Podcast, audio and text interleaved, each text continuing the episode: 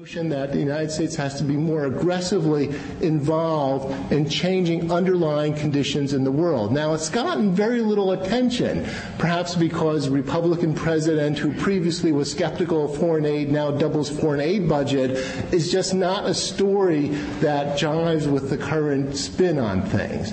But nonetheless, if you go to Washington, there are a lot of people who are now worried about how the United States measures governance how it judges how countries are doing in order to tap into a significant new source of development financing. And finally, the Bush administration is quickly rebuilding the diplomatic apparatus of the United States, which atrophied over a series of years. Those changes were going on before September 11th, but they have to some degree accelerated. Now, the world's a complicated place, and just because you have a policy or even a morality doesn't mean you can implement it immediately. Uh, we have lots of interests, we have lots of constraints. Um, an anecdotal story is that the axis of evil was originally Iran, Iraq, and Syria, but it couldn't be all Muslim, so therefore Syria's out, North Korea's in. Uh, that reflects the reality of the world in which every American administration operates. You can't do everything you want to do. Are there lots and lots of other regimes out there which are bad? Yes, indeed, there are. Does Iraq, for the reasons Aaron Friedberg just uh, said, uh, qualify as a especially dangerous threat? It probably does. Are there contradictions in American foreign policy? Is Saudi Arabia at once a fundamentalist state with, in which significant elements support terrorism, but which at the same time provides the United States with lots of oil? Absolutely. Uh, you cannot just change American foreign policy in one bold stroke. However, when a president is pushing, he can make not only marginal changes, but quite significant changes over time, even though the world is complicated and there are lots and lots of constraints. And you have an administration now which is pushing on a particular lever, and it will change American foreign policy in significant ways, although it will not change all of American foreign policy overnight. Now, what about our allies? And I'll finish here. Um, we have new allies and we have old allies. I will say that from Washington's perspective, the most significant development in Europe over the last decade has been the atrophy of European military forces which are seen as increasingly not on the same page as American military forces. And therefore, those countries which either are in theater or which have forces that can fight with us are our allies in this new particular war. I'll conclude by saying this. The ancients said, be careful who you choose as enemies because you will become more like them. In a war fought in the twilight, against people who are willing to kill large numbers of civilians, the challenge to American foreign policy and our legal system is absolutely clear. I'm relatively sympathetic to the Bush administration because I think this is very early days in a challenge that is quite profound and goes to the roots of our foreign policy. I will say that one meter of success and one indication that the administration is developing a foreign policy which is mature in the face of challenge is if it can define not only who it fights against, but what victory means, not only in the short term against Al Qaeda in Iraq, but in the long term against terrorism. Thank you.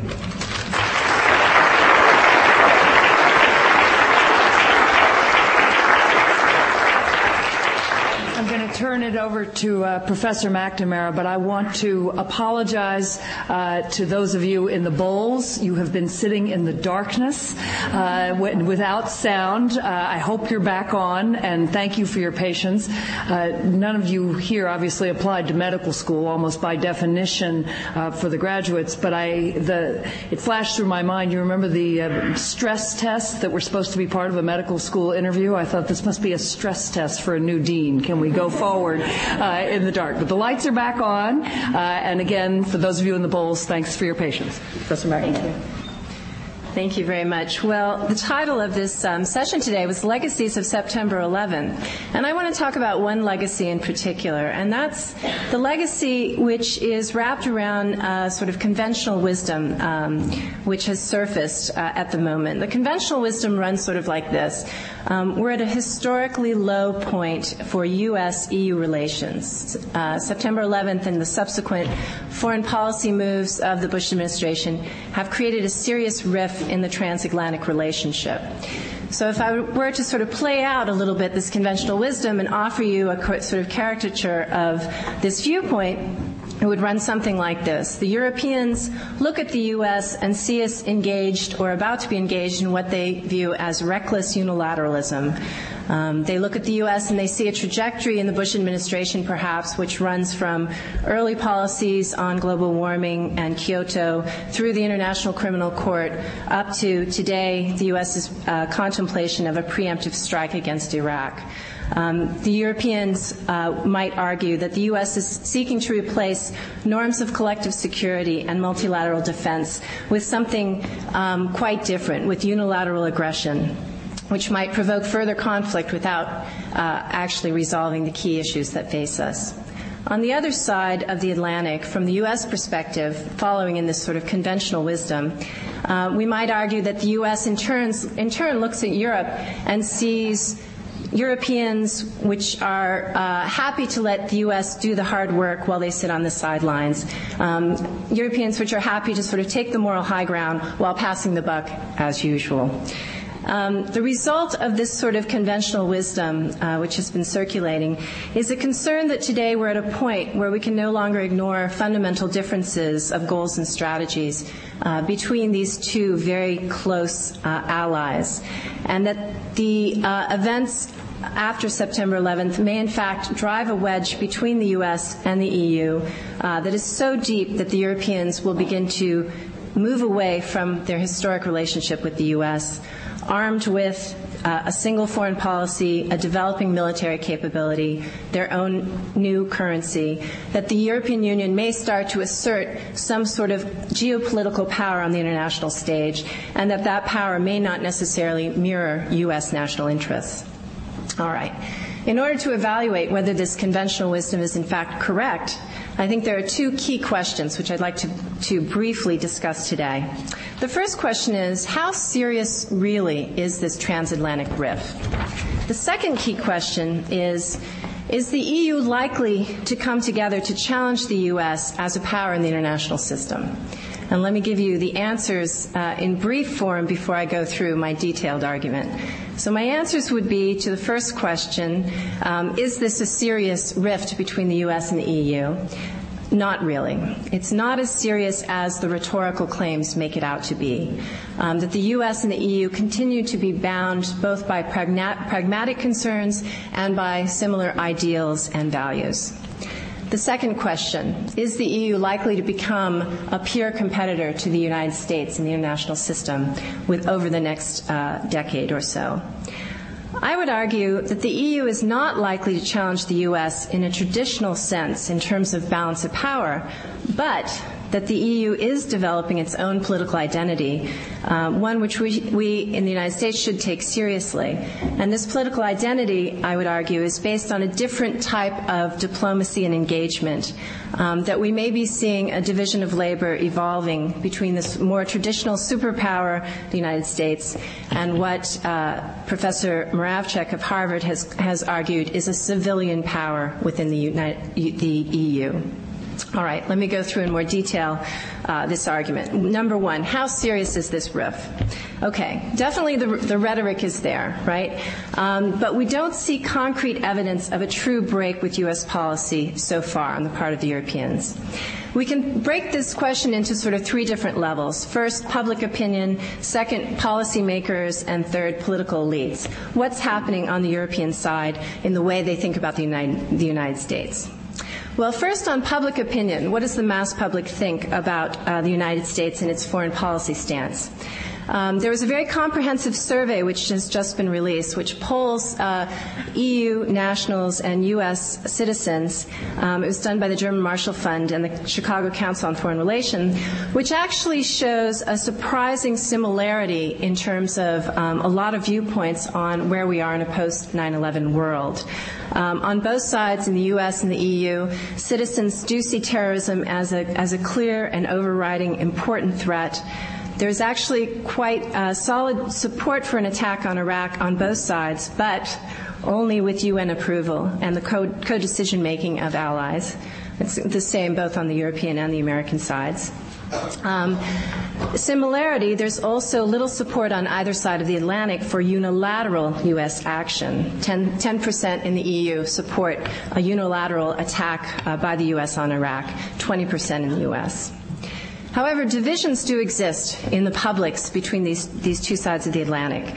Um, Europeans are more critical of President Bush's foreign policy and have a tendency to see overall U.S. policy as partly to blame for the attacks of 9 11. Europeans also like the idea of a superpower status for the EU. Particularly in France, 91% support this idea, um, and only 48% in Germany support this idea. Whereas Americans are obviously more ambivalent about the idea of a true sharing of power and responsibility across the Atlantic. However, I would argue, looking at this polling data and uh, thinking through sort of the historic uh, relationship, we actually see a tremendous amount of convergence uh, within the EU polity and the U.S. polity at the public level. Also, at the level of policymakers, the second level, we actually see uh, a reasonably effective, routinized, close cooperation between U.S. policymakers and EU officials, particularly on issues of internal security and policing, issues which, generally speaking, are very difficult to uh, engage internationally. We've actually seen quite good cooperation, perhaps better than the, that we've seen between the F- FBI and the CIA, in fact. Um, on economic issues, we also see continued cooperation between the EU and the U.S. Despite the steel import fiasco, things are going ahead in the WTO and a new trade round is going forward. The level of political elites, this is, um, this is this is a little more mixed, I would say, um, in terms of the heads of state and government in the EU. There's a tremendous amount of variation. On one hand, we have staunch support uh, from Tony Blair. On the other hand, we hear that uh, the German Chancellor Schroeder is running against Bush in his campaign. He's uh, speaking out very stridently against American foreign policy. But most of the political elites, I would say, in the EU at the moment seem to be somewhere in the middle between those two positions. Um, and you, this is sort of represented by the French position, uh, Chirac's emphasis on using the UN and the Security Council to respond to the development of weapons of mass destruction in Iraq. Now, the real test of this rift, of course, would happen if the U.S. does go ahead and attack Iraq without going through these channels of legitimation of its allies in the Security Council. Now, the European hope very much seems to be, particularly over the last few days, that Bush will seek to legitimate his war efforts. It was interesting today. Um, I subscribe to an EU news service, uh, um, which comes out on email from the Commission, and the very lead article, the very top headline, uh, was Bush admits the U.S. needs partners. And they're referring to his uh, New York Times op ed today, which, if you look at sort of the sixth or seventh paragraph, somewhere buried deep down inside the article, there is a discussion about uh, the importance of working through uh, their traditional allies and so on. But I think that this is the sense on the part of many Europeans is that hopefully it will uh, work out. Okay.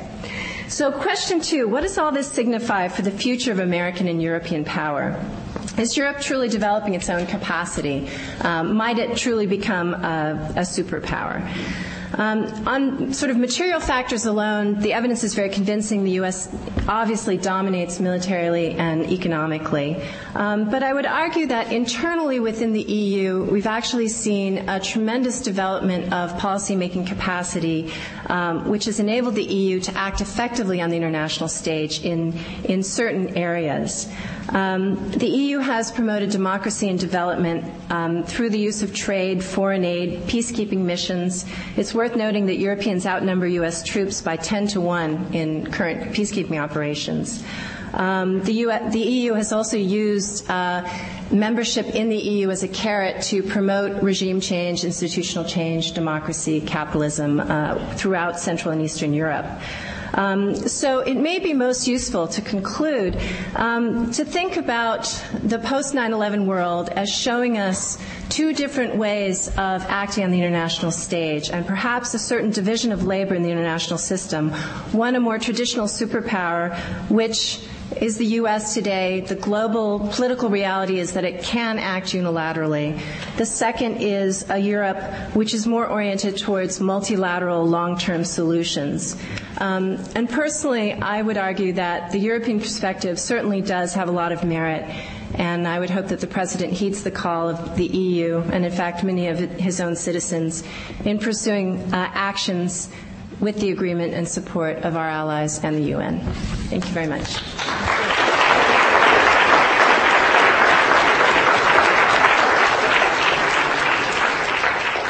The international lawyer in me cannot resist pointing out the 10 to 1 figure 10 European peacekeepers for one American peacekeeper, but we're the ones resisting the jurisdiction of the International Criminal Court uh, for peacekeepers. That by way of uh, introducing Professor Hitz, but also to tell you he is one of my few fellow lawyers on the faculty. Thank you, Anne Marie, and welcome. Uh, I'm going to add add a little more controversy, perhaps, to this discussion that has uh, been part of it thus far. I've been tasked to talk about the USA Patriot Act and generally about civil liberties in this war on terrorism. And let me just start off by paraphrasing uh, President Clinton. If you're speaking about war, it depends upon what the definition of war is. And in this instance, I think we could have a discussion uh, fully of an hour or longer about whether or not, despite this horrible loss of life and this extraordinary destruction that took place a year ago today, we are engaged in a war.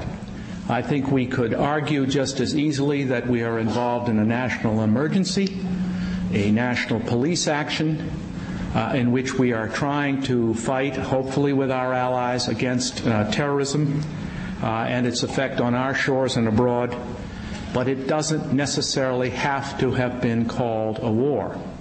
Now, if you look carefully at the resolution passed by the Congress of the United States on the 14th of September, it is not a declaration of war, but for all practical purposes, it gives the President all the power that he needs. It authorizes him to use whatever force is necessary to uh, avenge the uh, attacks of September 11, bring Al Qaeda and the terrorists uh, to the bar uh, or uh, to justice. In that sense, uh, there is no question about uh, the full measure of authority that the President has to pursue what he has chosen to label a war. But in doing so, does he have the right, as a former colleague of mine, the former Deputy Attorney General of the United States, a colleague of Anne Marie, former colleague of Anne Marie's at the Harvard Law School, Phil Heymann has written, does he have the absolute discretion with respect to American citizens to hold them without charging them, without uh, uh, stating the reason for which they're being held, and not permit them uh, the advice of counsel? I think not. And here is where we're going to see, and I don't know because one of the things we're going to have to wait and see is how the, not only how the lower courts deal with these issues, but how they are resolved as these cases are doubtlessly going to be appealed up to the Supreme Court. Uh, uh, and uh, I think most of you know that in the context of a national emergency or a war, the courts, the third branch of government, uh, is very reluctant to interfere with executive prerogative, prerogative in the exercises uh, in the exercise of its rights. But this new term, and I do think there has to be a new term, this new term of unlawful combatant, if that is affixed to an American citizen uh, without any further description of what that may mean or what the uh, activity was that brought forth the designation, And if that person is placed in incarceration without access to a lawyer, I think that is going to strain very much the fabric of constitutional interpretation of the rights that normally obtain in this case. And I think you'd have to conclude that it will be only under the pressure of a wartime situation, more broadly defined, uh, that courts will even countenance on the arguments. It's interesting to see what's happening in the courts in Virginia, my home state. Uh, there's a Reagan appointee on the bench in the district court in Norfolk who's asked the Justice Department to come forward and say, all right, you say he's an unlawful combatant. Why? Just give me some reasons. Likewise, uh, the remarkable uh, judge in the district court in the, di- in the District of Columbia, Gladys Kessler, has said we have a year has gone by, in her case, maybe 340 days. Uh, we need to know the bases on which you are detaining uh, not only uh, American citizens, but green card holders and other aliens who are here under ca- color of some visa documentation. Now, I want to switch to something that uh, I have more of a personal stake in, and that is the USA Patriot Act and its impact on the Foreign Intelligence Surveillance Act, an act I had a hand in drafting in, in, in its original version. The Foreign Intelligence Surveillance Act was passed in 1978 to deal with a situation where the uh, American telecommunications companies, principally AT&T, were discontinuing their cooperation with the FBI in the pursuit of uh, uh, spies and other uh, unlawful uh, uh, what terrorism wasn't the issue there. It was usually in, it was in the context of espionage because lower courts had found that the FBI did not have the authority uh, on its own say so to command this kind of uh, support uh, from AT&T. And so the government said if we want to obtain the information against uh, spies in the United States, we're going to have to set up a procedure whereby a permission can be granted, a warrant can be granted uh, in cases of intelligence gathering that doesn't pass through the normal channels of uh, fully debated uh, uh arguments when uh, it's a question of a U.S. magistrate or a, or a regular judicial proceeding granting the permissions. But the purposes of the surveillance is for intelligence purposes. If the individual whom you are seeking, whose phone you're seeking to tap, or whose premises you're seeking to invade is, and the, the uh, language of art was, an agent of a foreign power, then we will grant permission to the Foreign Intelligence Surveillance Act Court, a special court of senior judges sitting, interestingly enough, in the Justice Department, that's where their little uh, secure courtroom is, to grant those permissions uh, and it will be done on an ex parte basis. That is, the government will alone be presenting the arguments. And you should know that in the, in the history of this court, they have never turned down the government's petition uh, for uh, a warrant. Now, that uh, matter was laid out before us uh, almost a month ago by the Chief Judge Royce Lamberth, who said, now under the USA Patriot Act, where the argument is that in order to obtain a FISA court uh, permission, uh, the individual against whom you are seeking to uh, place the tap or enter into a surveillance uh, measure uh, does not have to be uh, the sole purpose of his activity, does not have to be, have been as an agent of a foreign power but a substantial or a significant purpose uh, uh, is as an agent of a foreign power, and the definition has been expanded to include terrorist. Once again, I think uh, reasonable people can differ on uh, the nature of the expansion of this uh, definition. But what is at stake as far as Judge Lamberth is concerned and the FISA court is that the barrier that they thought had always existed between using this information for intelligence gathering purposes and intelligence gathering purposes against terrorists as much as regular spies has been broken. and that the government is now arguing that it wants to use this information obtained through a bobtailed warrant procedure in a criminal proceeding.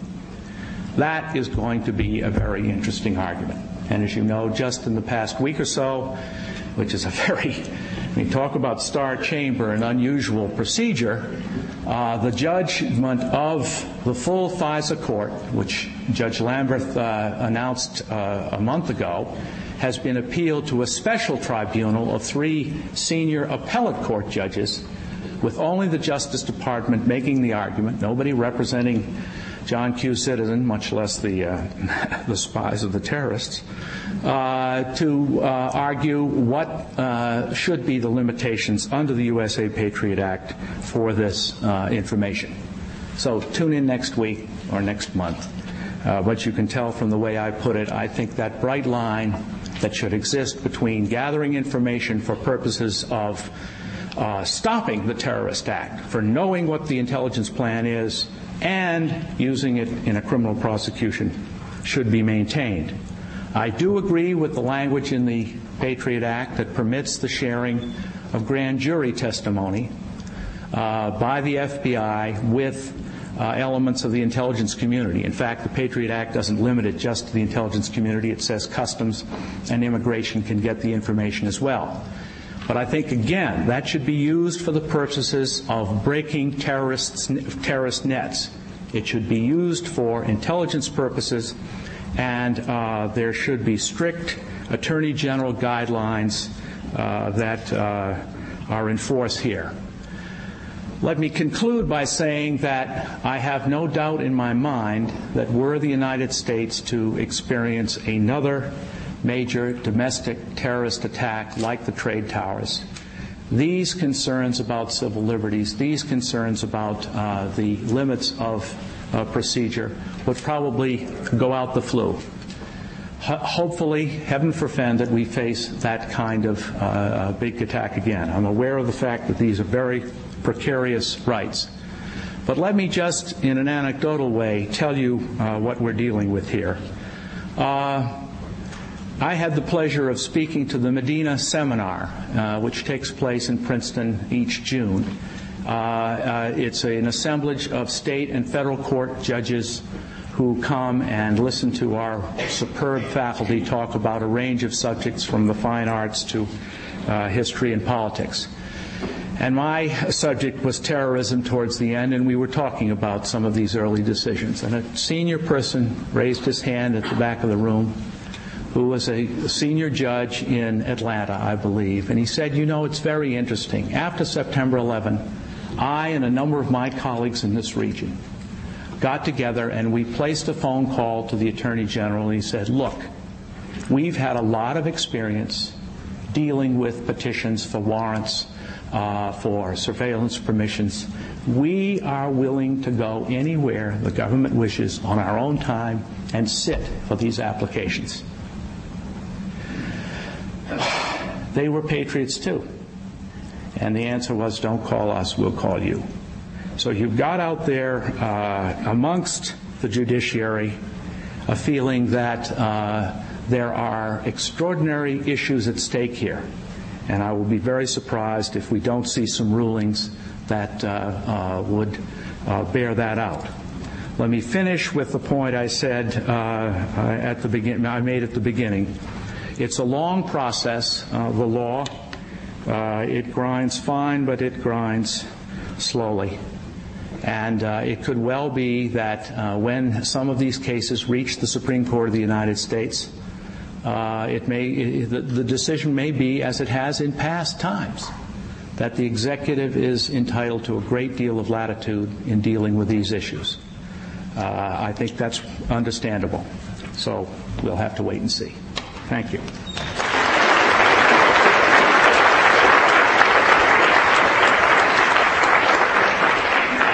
Those of you who are interested in following up the legal issues, Professor Hitz is teaching a seminar with Professor Eisgruber on the legal issues of terrorism in the spring. I'm planning to make uh, cameo appearances.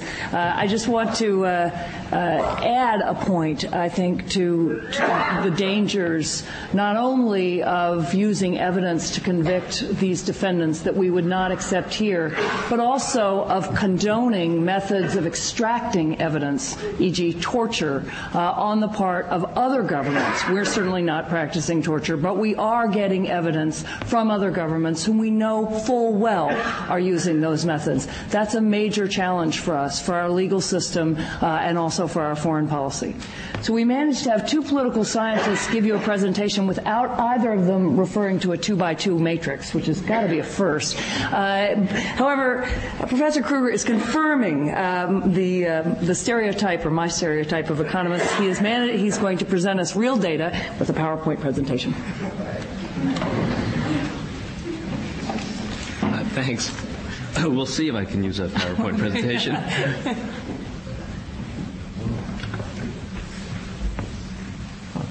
that works. Um, let me begin by saying that to have an effective policy to try to combat terrorism, uh, it's very helpful to have a good understanding of the causes of terrorism. And uh, right after September 11th, a number of prominent uh, people, uh, George Bush, uh, George McGovern, James Wolfensohn from the World Bank, all drew a connection between poverty and terrorism and that's probably quite a natural reaction. Uh, so, together with uh, professor of uh, history and Middle Eastern expert from Charles University, I've been looking at uh, whether education and poverty uh, have a causal connection to terrorism. Uh, and you can see President Bush, uh, who was at first reluctant to draw a connection between poverty and terrorism, said in Monterey, I think when he announced the Millennium Challenge accounts, uh, we fight against poverty because hope is an answer to terror. Uh, the president uh, now has a more nuanced view, and I'll, I'll, come back to that, but he laid that out uh, in the New York Times uh, this morning. Uh, the bottom line from the work we've been doing is that any connection between education, poverty, and terrorism is indirect, complicated, and probably quite weak. Uh, now, I say that I also am shamelessly advertising a book that I wrote called Education Matters. Um, I believe education is actually probably the most important variable for economic growth. Um, and it's one of the best understood uh, inputs uh, in, in economics.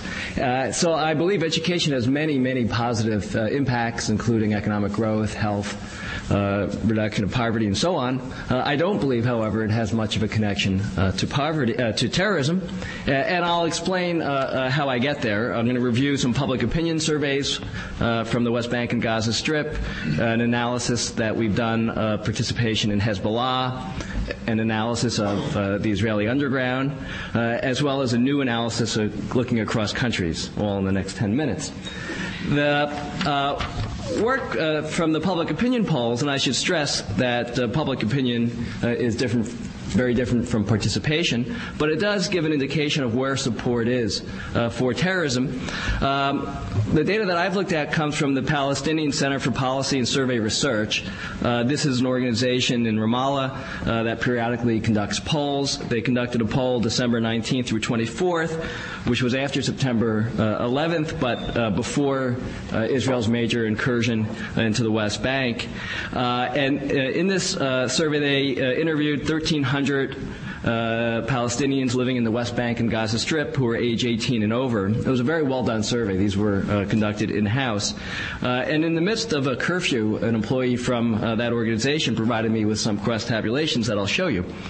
Uh, so what I asked for was some of the key questions uh, that were asked in the survey broken down by the education and occupation of the respondents. one question asked concerning armed attacks against Israeli targets. I support or strongly support, oppose or strongly oppose. Uh, and you can see several things here. First, uh, support for these attacks is widespread.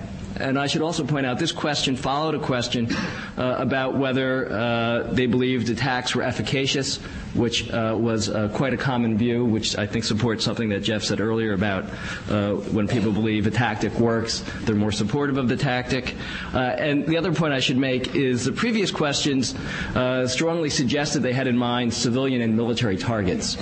Um, so that's the way I would have. Uh, that's the way I would believe most people responded to this question. Um, and you can see that there's not that strong a pattern by education, but if anything, those who are illiterate are less supportive of terrorist attacks, attacks against Israeli targets, than are those who have a high school degree or higher. Uh, the gap is 68 points for those who have a high school degree or higher support versus oppose, versus 46% gap for the illiterates. Uh, likewise, when we break down the data by occupation, uh, we find, first of all, that the students are the most supportive, the most, most radicalized. And remember, these are respondents 18 and over, so we're talking primarily about college students. Uh, the unemployed were the least supportive.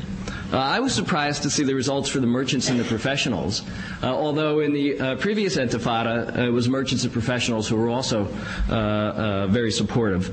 and the housewives were really quite surprising. 82% of housewives said that they support or strongly support armed attacks against Israeli targets, which I thought was a rather remarkable and sad statistic. Now, I should point out that the population that was surveyed does not believe uh, that these attacks are terrorist acts. Um, like Fred said, it depends on one's definition of terrorism. Uh, and they were given some examples, uh, like uh, the bombing of the Dolphinarium nightclub, a suicide bombing attack uh, within uh, Israel. and a vast majority did not consider that to be a terrorist act.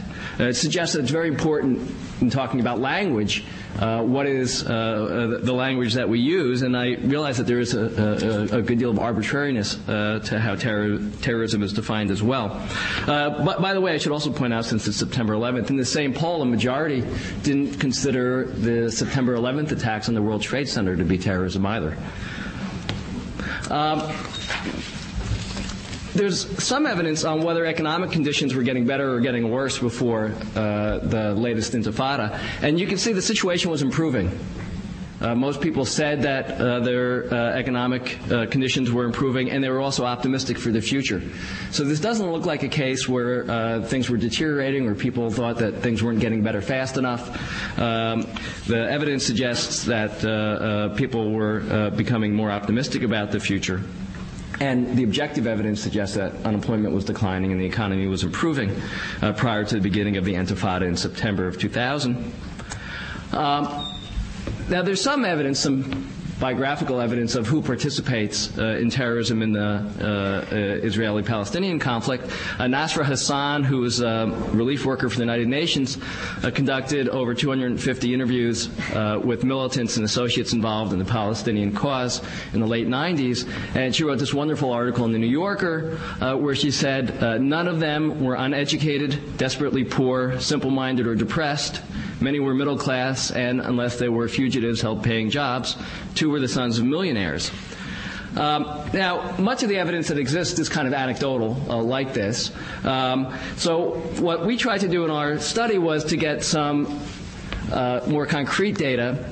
And to do this, we looked at Hezbollah. Hezbollah has a newsletter where they publish biographies on uh, uh, their shaheeds, on those who were killed uh, in martyrdom operations. Uh, and uh, Eli Hurvitz, who is uh, right now a, a, lecturer at Tel Aviv University, culled through these biographies and he provided us with the data. And then we combined them with population survey data on 120,000 people uh, age 15 to 38 from the Lebanese population, uh, uh, from the Lebanese pop- population and housing survey. Now, there's some serious problems with these data. I should emphasize. Uh, first of all, not all of the 129 members of Hezbollah who were killed in action were involved in activities that uh, most people would consider terrorism. Uh, a fair description is probably resistance of many of those activities. Some were involved in bombing the U.S. Embassy, uh, a suicide bombing attack against the U.S. Embassy in uh, uh, Beirut or the U.S. Marine barracks in Beirut, but others were involved in trying uh, to defeat an invading force. Um, it's not clear whether the sample is representative of uh, Hezbollah. On the other hand, I should point out about a third Don't ask me where I get this estimate from. But about a third uh, uh, of Hezbollah at that time was believed to have been killed. So these represent probably about a third of Hezbollah in the early 80s. and there are problems with the data.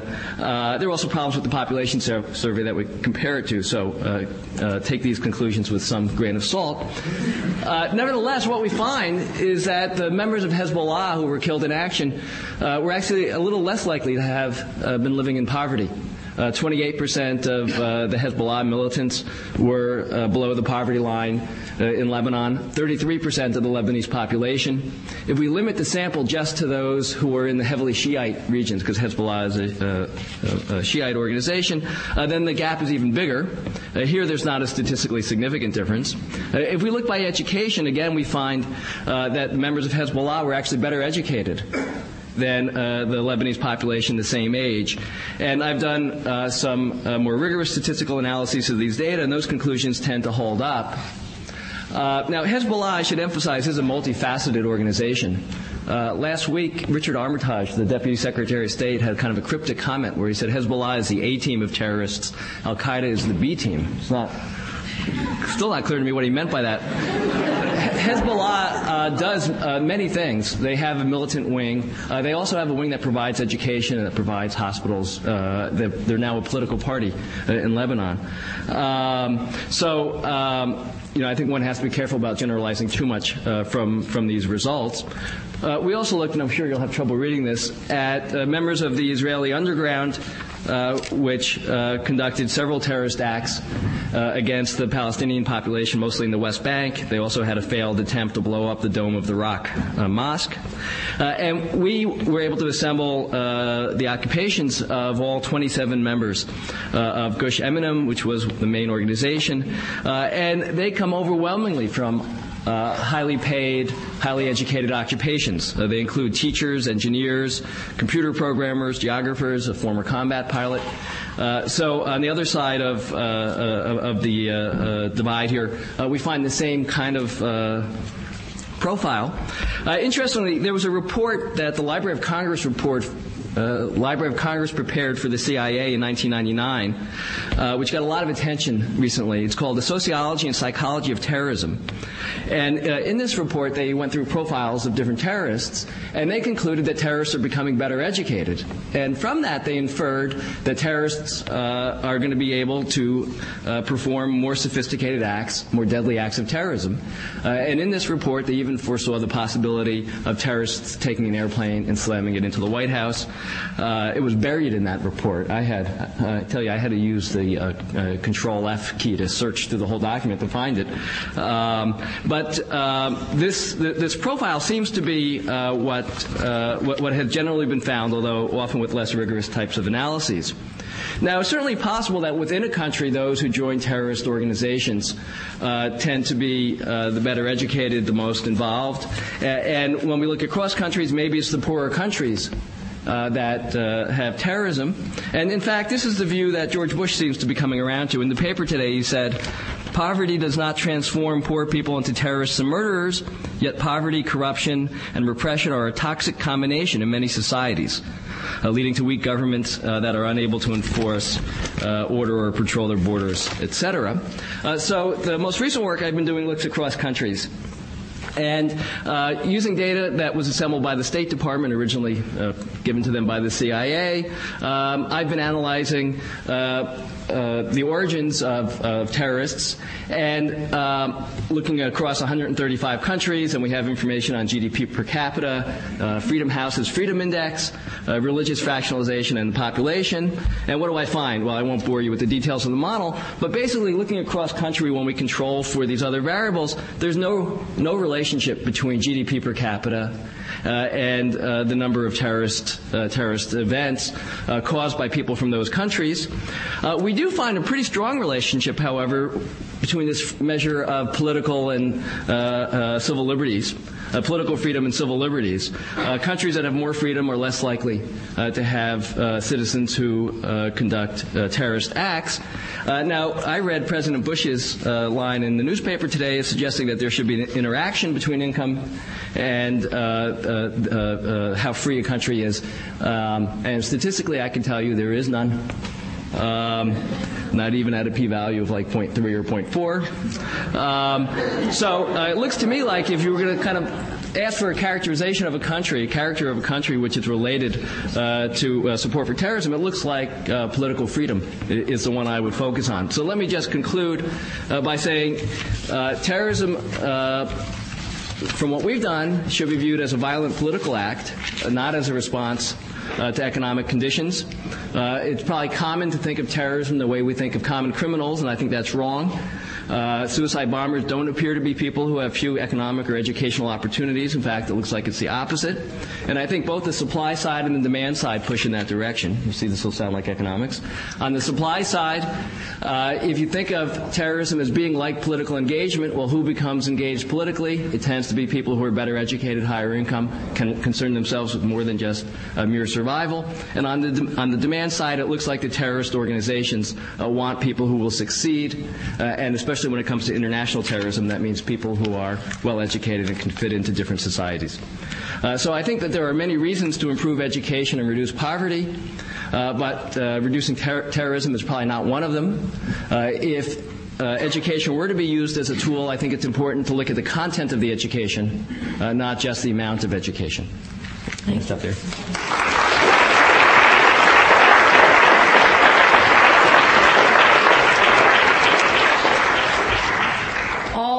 Economist jokes aside, for those of you who were in uh, the uh, audience on Monday, the, the new uh, MPA students, uh, and we told you that we were going to teach you economics so that you could make a difference on important policy choices, you could not have a better demonstration than the one Alan Krueger has just given you.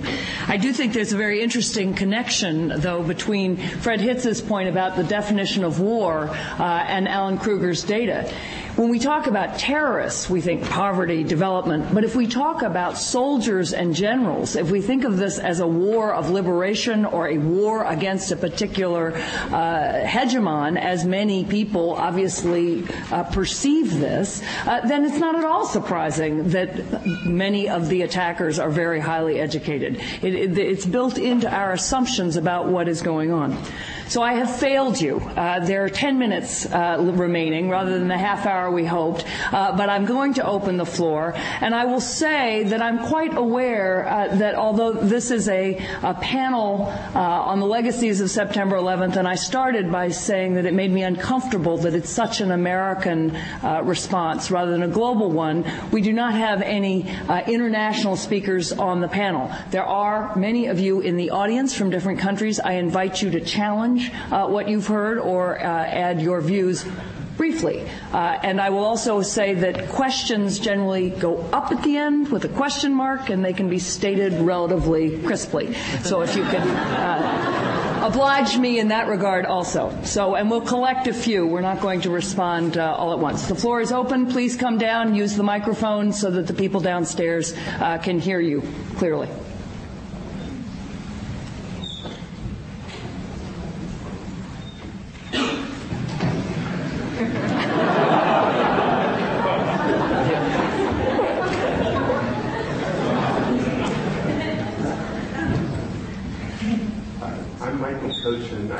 visiting here for a year from Tel Aviv University. Um, my question is mainly directed to Professor McNamara. It seems to me that on the Israeli-Palestinian issue, there is a radical divide.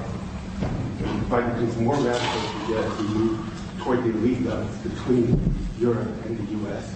to the point where one could almost say, given uh, the extensive support European countries provide to the infrastructure of terror in the territories, the, the divide comes to the point of a proxy war between Europe and the United States, with the U.S. Israel as the U.S.'s proxy, and uh, the Palestinian Authority with its various militant groups as the European proxy. So, on that issue, is there a radical divide? And how do you see it evolving? Hold on, let me just see. Are there no other questions? Okay, go ahead and respond. Okay, there you go. Come on, come on down.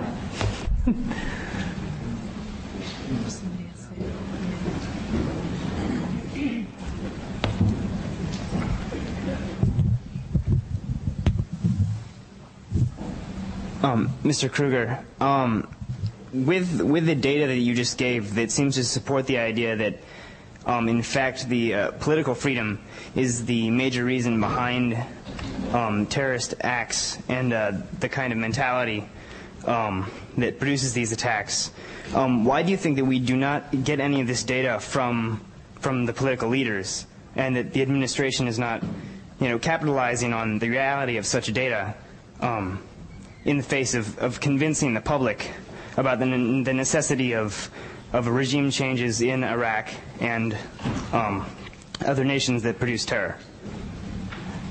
Go ahead. Um, this question will be for uh, Professor Friedberg. Um, here uh,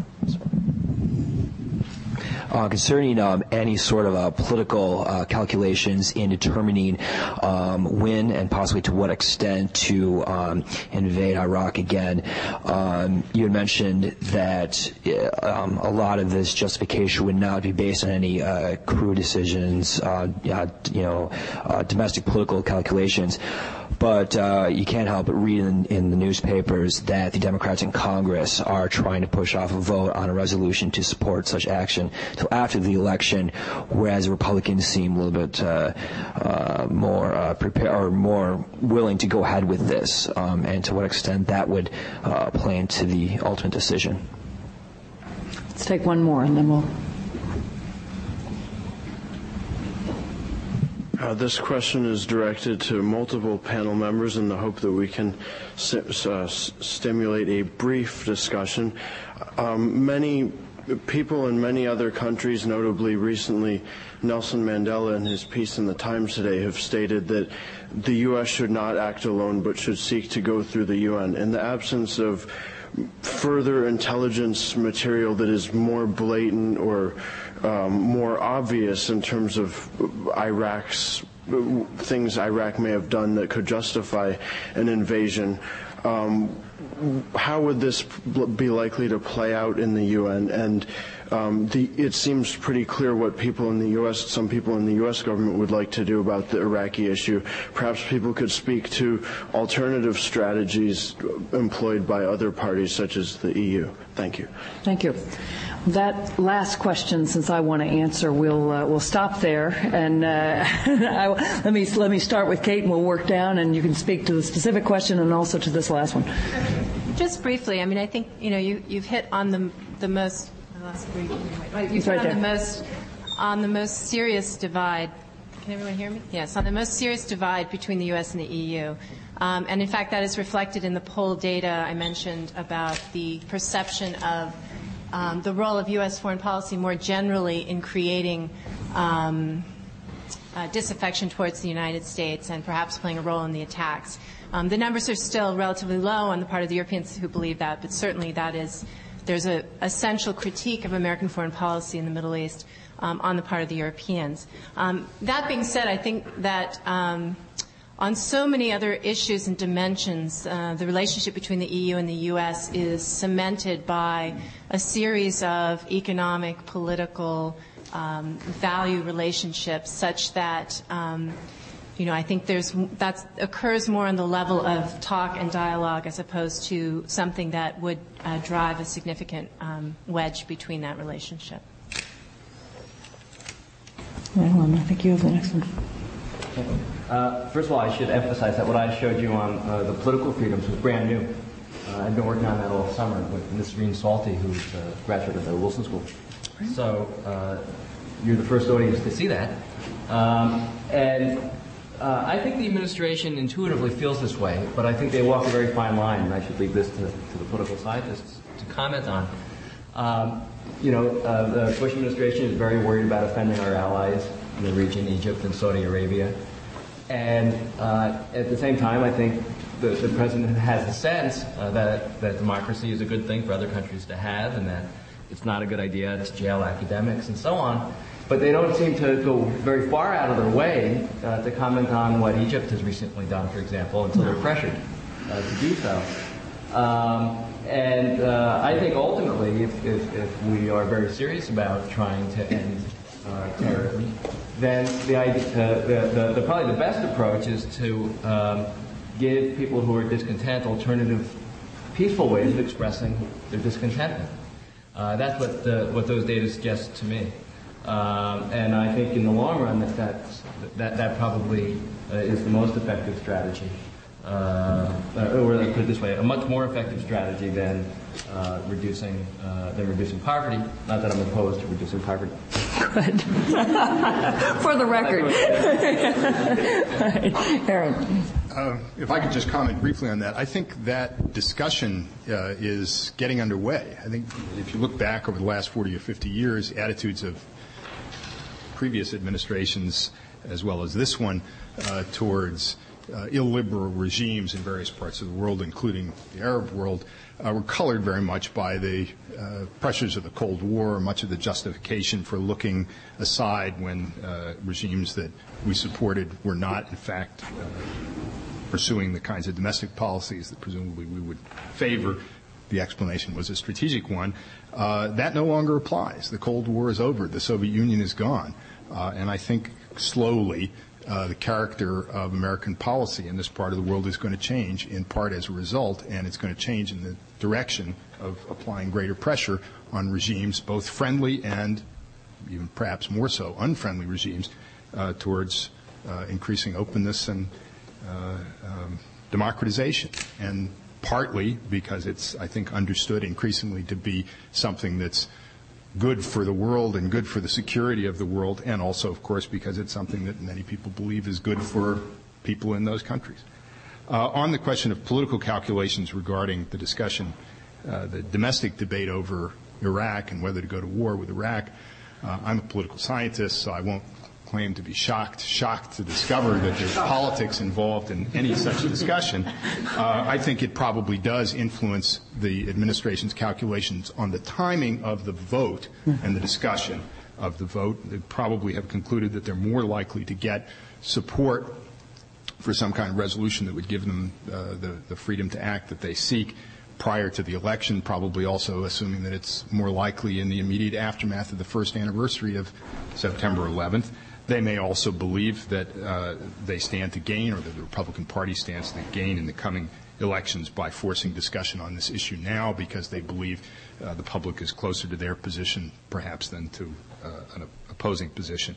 But, and this was really my point, I don't think that those kinds of electoral calculations uh, have gotten us to the point where we are in this discussion. I don't believe that they're what's driving the discussion in the administration or between the administration and Congress and in the country more generally about whether or not to go to war. After all, uh, if this is what happens, it's an enormously risky undertaking, and I think everybody recognizes that. Uh, and the possibility of catastrophe and political catastrophe as well as military and human catastrophe uh, is enormous. And someone who is just worrying about getting reelected, I think, would be not much inclined to take those kinds of risks. I'm more of a cynic. The, it does help keep news about the economy off the front pages, which seems to me to play at least some uh, part in the political calculation, although I wouldn't uh, disagree that there are larger issues at stake. Uh, Jeff, do you want to, res- to uh, respond to the question about whether we should go through the UN, and if Fred has something to add, and then I will uh, give my two cents, and uh, we'll have to have to stop. I'll talk about the UN, then I'd like to say something about Fred. I have no problem with people saying to those who want to invade Iraq that what's the proof, what's the evidence. The problem is the alternative has proven to be profoundly flawed, which is the inspection regime, after all, was tried for a very long time and was aborted by Bill Clinton, not by George Bush. Uh, and those who say there is a non-military way to do this I think that's a respectable position, but a lot more proof has to be brought to bear than we've seen at current that you can have an efficacious inspection regime. It is not, as we learned through bitter experience, just a matter of sending people into Iraq. Uh, there is a very sophisticated government there which learned over years to employ a covert strategy of hiding things, moving things around, and they've had four more years since the last inspector was there uh, to perfect such a system. So I think both sides, if you want, have uh, very high burdens of proof uh, in this. Uh, I won't say I actually agree with much of what my uh, friend uh, Fred Hitz said, but I, I think uh, talking but, about um, the current legal system in the United States and its response to terrorism, I, I think it's fair to say two things. First, what European countries have done since 9/11 is actually systematically more draconian uh, than what's happened in the United States. An important point. And second, I think that the current administration has done a good, probably not perfect, but good job of deflecting some of the animus that might have been directed to the Muslim population in the United States. I think George Bush performed far better than was predicted on that score, and that it should be noted as such.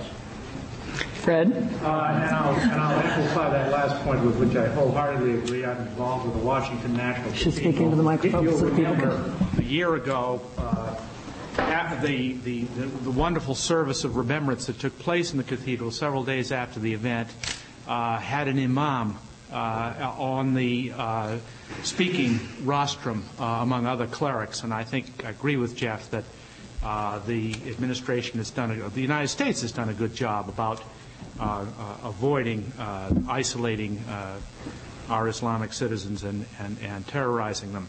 Uh, on the uh, business of the law, we just disagree. I, I, don't think the fact that the Europeans have incarcerated uh, more of their nationals or uh, uh, uh, suspected terrorists justifies our having, you know, marginally done a better job. But I think this that uh, clearly the rights of U.S. citizens here and those who are here, uh, here, under color of law, that is, with a green card, with a duly issued visas, many of our own students. Uh, you read these horror stories about how long it, it takes to get the re- visas renewed. That's going to be part of perhaps the price of doing business, but nonetheless. I wanted one, make one factual comment. I think it does make a difference that Don Rumsfeld was a championship wrestler. he, he, likes to pin people. He's a good combatant. And I think one of the, the things that's made Don Rumsfeld such a, a, uh, a, a, powerful spokesman for this administration is that he steps right up, he says what he sa- thinks, and nobody's, frankly, got the horsepower to take him on in a, in a lot of these questions. Finally, if we did have intelligence information, intelligence evidence that connected Saddam to the terrorist acts of September 11. Believe me, we would have seen it before, now, and in spades. Read carefully, if you will, the long statements of uh, the two congresspeople in yesterday's Times. Dick Shelby of of uh, Alabama who sees the sun setting on his investigation and is moving on to the banking committee and is going to leave it for another committee. But more to the point, that Harvard Law School graduate, the senior senator from Florida, who is very careful on the issue of uh, what precisely uh, taking on Iraq at this point would mean to the president's more important uh, claim of a war against terrorism. I as a fellow lawyer, I have to just say uh, the, the, British have a Government Secrets Act. Uh, we have a far stronger civil rights and civil liberties tradition than the Europeans, uh, and that shouldn't become our standard. Uh, but let me uh, let me just say a word about the question of whether we should go to uh, the UN. This is a tremendously important question, and many lawyers, even international lawyers, have said we shouldn't go to the UN because the UN might turn us down, and then we'll go in anyway, and that'll be even worse. So we, if we're going to do it, let's leave the law aside uh, and simply do it. I think we need to go to the UN for political reasons. Uh, good international lawyers understand absolutely that international law, like domestic law, is often a political tool. It is entirely bound up uh, with politics, and just as if you want a particular initiative domestically, you put forward legislation and work through Congress. Internationally, you want to put together a resolution, put it to the UN. The results will likely be quite surprising. It is a little known and little noticed fact that within a week of September 11th last year, we paid our dues to the UN. Within a week, right? It had been five, ten years where we'd been fighting. Somebody in the White House thought, uh oh, you know, we need their support and we owe them a billion dollars. Let's get it done. It got done. Then We went to the UN and we got a, a resolution of overwhelming support. It's an extraordinary resolution. It calls on every government around the world to do everything possible domestically to help the United States fight terrorism, including detailed laws and a, a requirement that countries report back to the UN as to what they've done. If we go to the UN, I think we'd be quite surprised at what will happen, and we would be far more sophisticated in the international political game. One of the things uh, that I think goes with Professor McNamara's analysis of Europe as a civilian power, the Europeans have been remarkably sophisticated at portraying themselves as the power of the rule of law. And we are the rogue superpower. Well, one way to disarm that and to get through the rhetoric and to the underlying common values with which uh, I agree is for ourselves to go to the UN. We're not, we're likely to get support. We might get some strings, but as George Bush Sr. understood, those strings are well worth the benefit of that kind of legitimacy. And if we do get turned down, we'll be in a stronger position to say, look, we tried. These are our vital security interests at stake. Now we're going to have to go with a coalition of countries, but under a different mantle. All right. I don't feel exercised about that or anything. okay. So let me, uh, in closing, I also just want to make one point in response to Alan Krueger's point, which is the political science data that, that I think is very relevant with the economic data, which is that Political science data shows the most dangerous countries of all are often transitional democracies, right? Mature democracies, absolutely. Dictatorships, stable, but often dangerous. But in transition, the result could be very, very scary. You're likely to get more radical governments for a while, uh, and it's a, it's a can of worms that even with that data, it's not quite clear where it points in policy terms. So Aaron Friedberg has given us reasons, in my mind scary ones, but compelling ones, for attacking Iraq uh, that are not connected uh, to the domestic political process or personal grudges. Jeff Herbst has explored the underpinnings of American foreign policy, and particularly interesting, I think, the analysis of the moral crusade uh, and the reasons for the making it a moral crusade and the role of our new allies as well as our old ones. Kate McNamara has analyzed our relationship with our old allies and I think quite compellingly demonstrated on public opinion grounds that there's much more convergence than you might expect uh, reading the daily press. Fred Hitz has talked about the intersection of foreign policy prerogatives and domestic civil liberties. Watch the, the, legal pages. If a war against an ism rather than a country is interpreted to give the executive the kind of latitude the executive has had traditionally when it was a war against a country with a possible end, the implications for all of our civil liberties will be uh, considerable. And finally, Alan Krueger has exploded uh, much of the conventional wisdom about terrorism and poverty and education in very powerful ways. I thank my panelists. Uh, before I invite you to thank them, I want to first urge you to come back in two weeks for the domestic version of this panel. Uh, Chris Eisgruber will be chairing a panel of some of our very uh, distinguished professors talking about domestic policy and we hope that will include the provost, Amy Gutmann.